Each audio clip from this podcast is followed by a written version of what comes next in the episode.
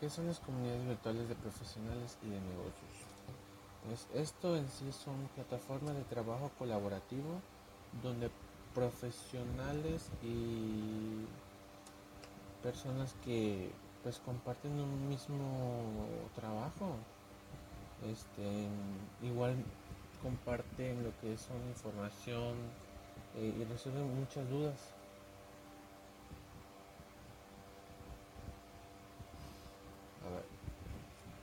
Los principales beneficios son que ayudan a resolver problemas de la vida cotidiana, facilita la toma de decisiones, facilita la optimización de información continua y contribuye a la adopción de nuevas competencias. Aquí en pantalla se ven sus principales características y voy a mencionar algunas que para mí son muy muy muy importantes. Es que normalmente se trata de empresas las que hay un titular, un jefe, y que pues varios trabajadores trabajan, valga la redundancia, para él mismo. Em, el control total de la empresa es por parte del propietario y pues solamente él dirige lo que es la empresa. Em, y pues todas las personas que trabajan para él solamente están ahí para seguir sus órdenes y nadie puede contradecir las cosas que él diga. Aquí los trabajadores autónomos, eh, pues el trabajador autónomo es, pues como le dice su nombre, es un trabajador que ve por sí mismo, que es que es autosuficiente para las cosas que él hace y pues trabaja por su cuenta sin tener salario fijo y pues toda la responsabilidad, toda la responsabilidad em, va en su propia persona, ¿no? Porque pues él, él, es el único que puede decir sobre lo que va a hacer, sobre lo que no va a hacer, él es su propio jefe. Algunos ejemplos de ellos son los taxistas, las personas que son transportistas, los comerciantes, los propietarios de negocios de hotelería, eh, las personas que son dueños de talleres y los centros de una estética. Sus características de ellos son de pues que una actividad no puede estar fuera del marco del contrato laboral, todo tiene que ser fijo y establecido conforme a las reglas. además la actividad se realiza de forma personal directa y de un título lucrativo. y pues todas las personas ahí son independientes de que si contratan o no a sus trabajadores y pues si no ellos mismos pueden quedarse solos y sin necesidad de pagarle a otra persona de ayudarlos si ellos se creen que pueden hacer todo su trabajo solos.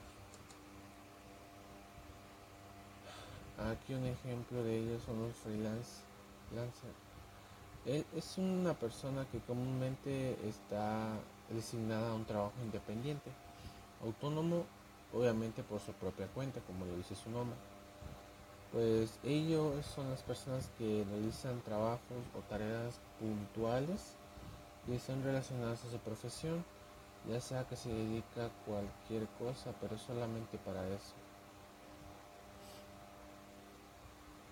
Los outsourcing se definen como un modelo de negocio en el cual las empresas contratan a personas para que realicen actividades que ellos le pongan para que pues se pongan en práctica.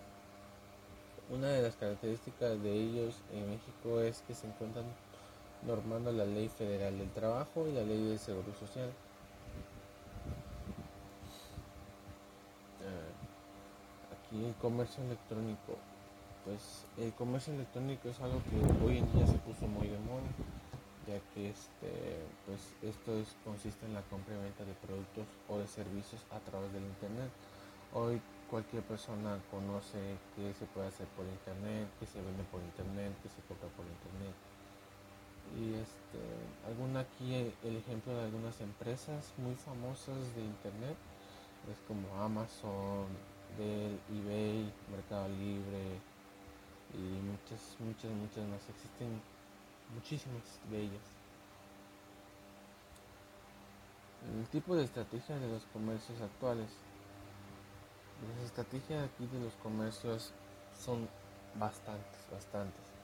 Pero las que se pueden mencionar en este momento son estas cuatro que se ven en pantalla. Pues aquí en las, cuatro que se ven en pantalla es la B2B, la B2C, la C2C, la M2B y pues con cada una con su respectiva definición. Por ejemplo, la B2B es una estrategia para llegar directamente al cliente. La B2C es la que se dedica a venta de bienes o servicios entre empresas. La C2C es el comercio electrónico para definir una estrategia de cliente a cliente solamente. Y la última que es M2B es una herramienta que se puede ayudar a los usuarios que buscan a los nuevos comercios o los comercios que ya tienen tiempo en esto.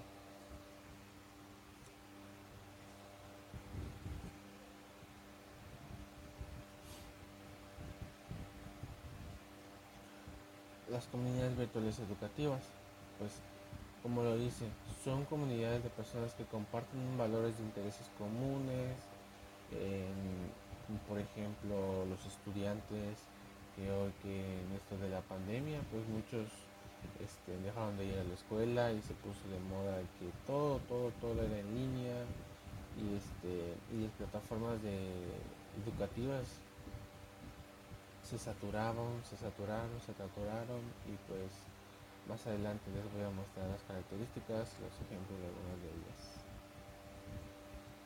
Pues aquí las características de ellos y los ejemplos, pues aquí como ven en pantalla, pues son que se caracterizan, se caracterizan perdón, por ser espacios virtuales donde un grupo de estudiantes o personas este, intercambian, publican y almacenan información en diferentes formatos que permite una comunicación entre ellos y los profesores sin tomar en cuenta el tiempo ni el espacio.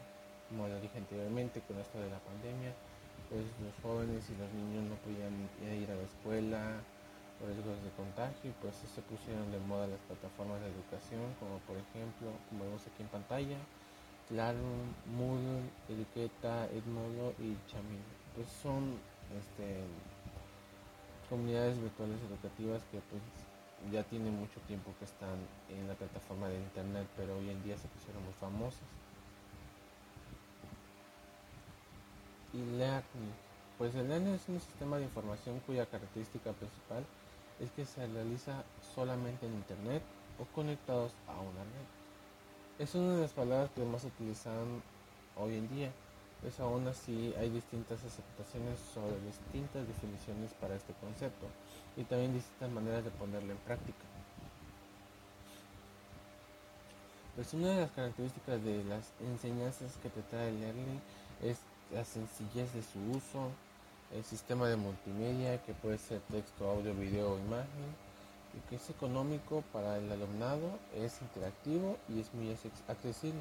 Así que se podría decir que es una muy muy muy recomendada. Eh, entre sus grandes ventajas destacan que eh, se reduce el coste para la formación, pues en sí este, es una, un método pues brillante que pues no tiene casi ni costo alguno, pues se pueden conectar las personas que deseen, no hay un límite y pues la sencillez para manejarlo. Es muy muy fácil y no, no, este, no existe la presión, no existe el, amontonamiento de las cosas y todo se toma con cualquier calma y pues siempre y cuando tenga internet. Y pues aquí pues los cambios en la educación. Pues la idea de esto en la educación ha hecho que cambien los roles en los alumnos y los profesores pues incluso ha llegado a incorporarse perfiles de profesionistas desconocidos en la enseñanza. Pues aquí hay algunos cambios. Es que el alumno se sitúa como el centro del proceso formativo. Pues como pueden ver cosas buenas, como pueden ver cosas malas en el cambio de la educación, depende de los alumnos.